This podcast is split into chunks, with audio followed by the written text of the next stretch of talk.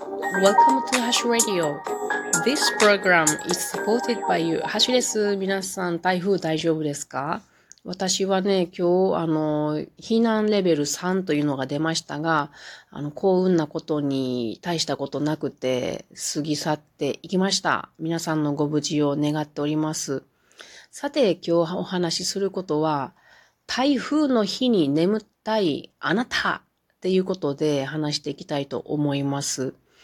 あの、私今日本当に一日中眠くって、どうしたんでしょうか？私病気なんでしょうか？それとも私も低たらくでだらしなくってどうしようもない人間なんでしょうか？と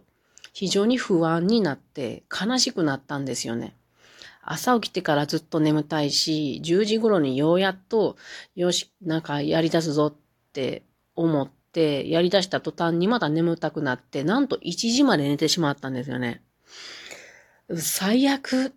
なんだ、私最悪な人間だと思って、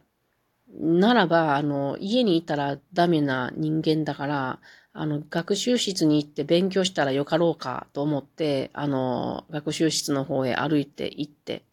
で、あの、学習室で、あの、机についても、眠くって、最初の1時間ぐらいうつらうつらしながらなんとか、あの、勉強してた状況で、これはいかんと思って、あの、途中でコーヒーを飲んでですね、その後なんとか回復してちょっと勉強できた状態だったんですよ。皆さんはこんな風になんかもうめっちゃ眠たいなとか、なんか体調悪いなっていうことありませんか？で、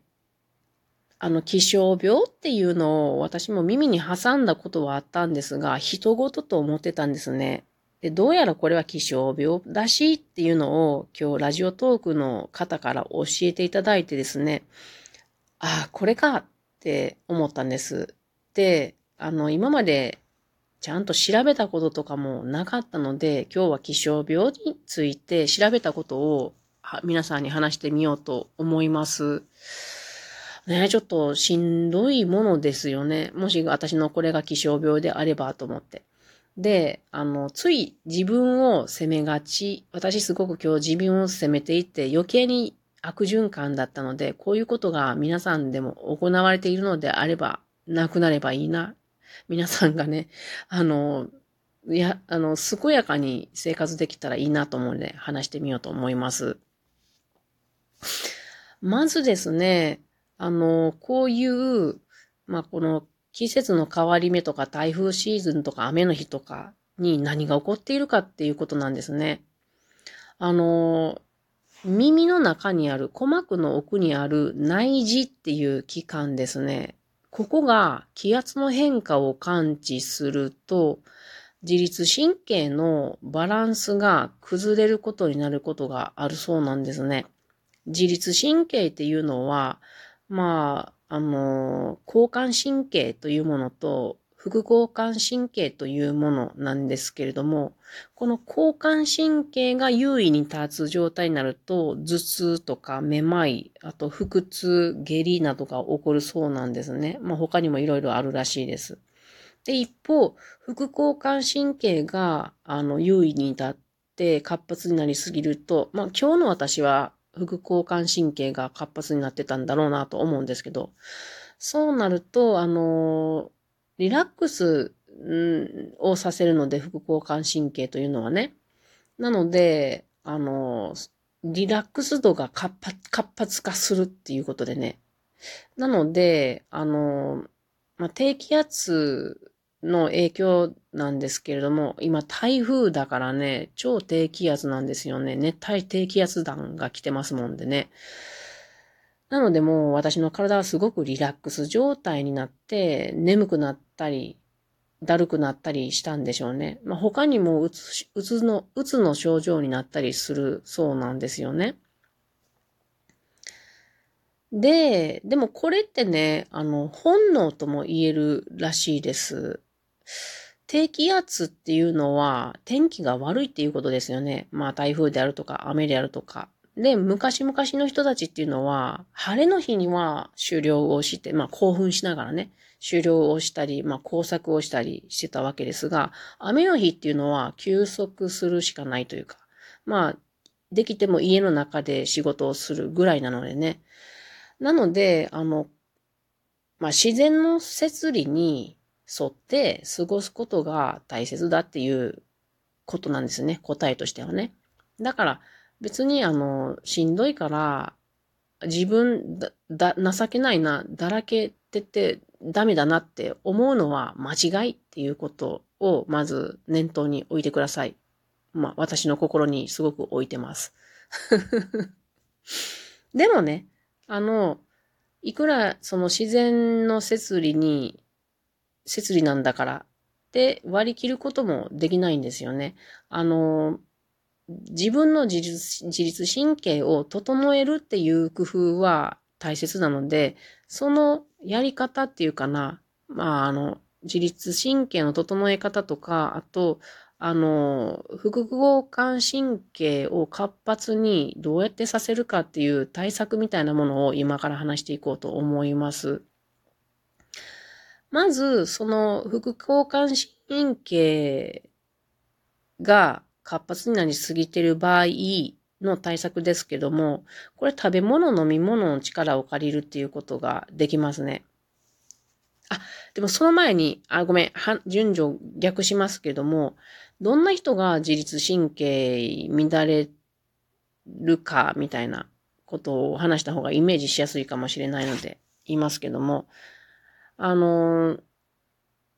自律神経乱れてる人が、まあ、この気象病になりやすいんですけど、そもそも特に10代の子供とか、あと女性とか高齢者には多いそうです。で、あの、睡眠不足、何言ってんの？睡眠時間が不規則な人とか、あとご朝ごはんを食べないとか、あと運動不足、午前中に日光を浴びない人っていうのは自律神経が乱れている確率高いので要注意っていうことですね。さてでは対策ですけど、飲み物ですね。あの、コーヒーとか濃いお茶を飲むといいっていうことです。今日私コーヒー飲みましたが、その後ね、まあ、砂糖の影響もあると思うんですけど、すこぶる調子が良くなりました。これはカフェインで興奮をさせるということですね。交感神経を刺激するということですね。なのでコーヒー、緑茶、紅茶、ウーロン茶。これ私普段すごい避けてるものですけども、あの、うん。ちょっと飲んだ方がいいなと思います。玉露のお茶なんてコーヒーの倍カフェインがあるので、スーパー効くと思います。それから辛いものも効果があるそうです。辛みっていうのは味覚ではないんですね。これ痛覚です。なので、この痛覚から行く刺激を消化器が受けると、交感神経が活性化するんですね。まあ、唐辛子とか胡椒ですね。唐辛子はカプサイシンっていうのが入ってますから。これでアドレナリンの分泌を促進させて、脳の集中力とか判断力を高めることができるんで、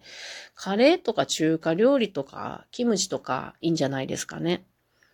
で、次に大豆製品とかカツオ、それからナナチュラルチーズっていうのも交感神経に作用するものがあるそうで、なので味噌汁っていうのはいいんじゃないですかね。あとおやつにナチュラルチーズを食べるとかいいと思います。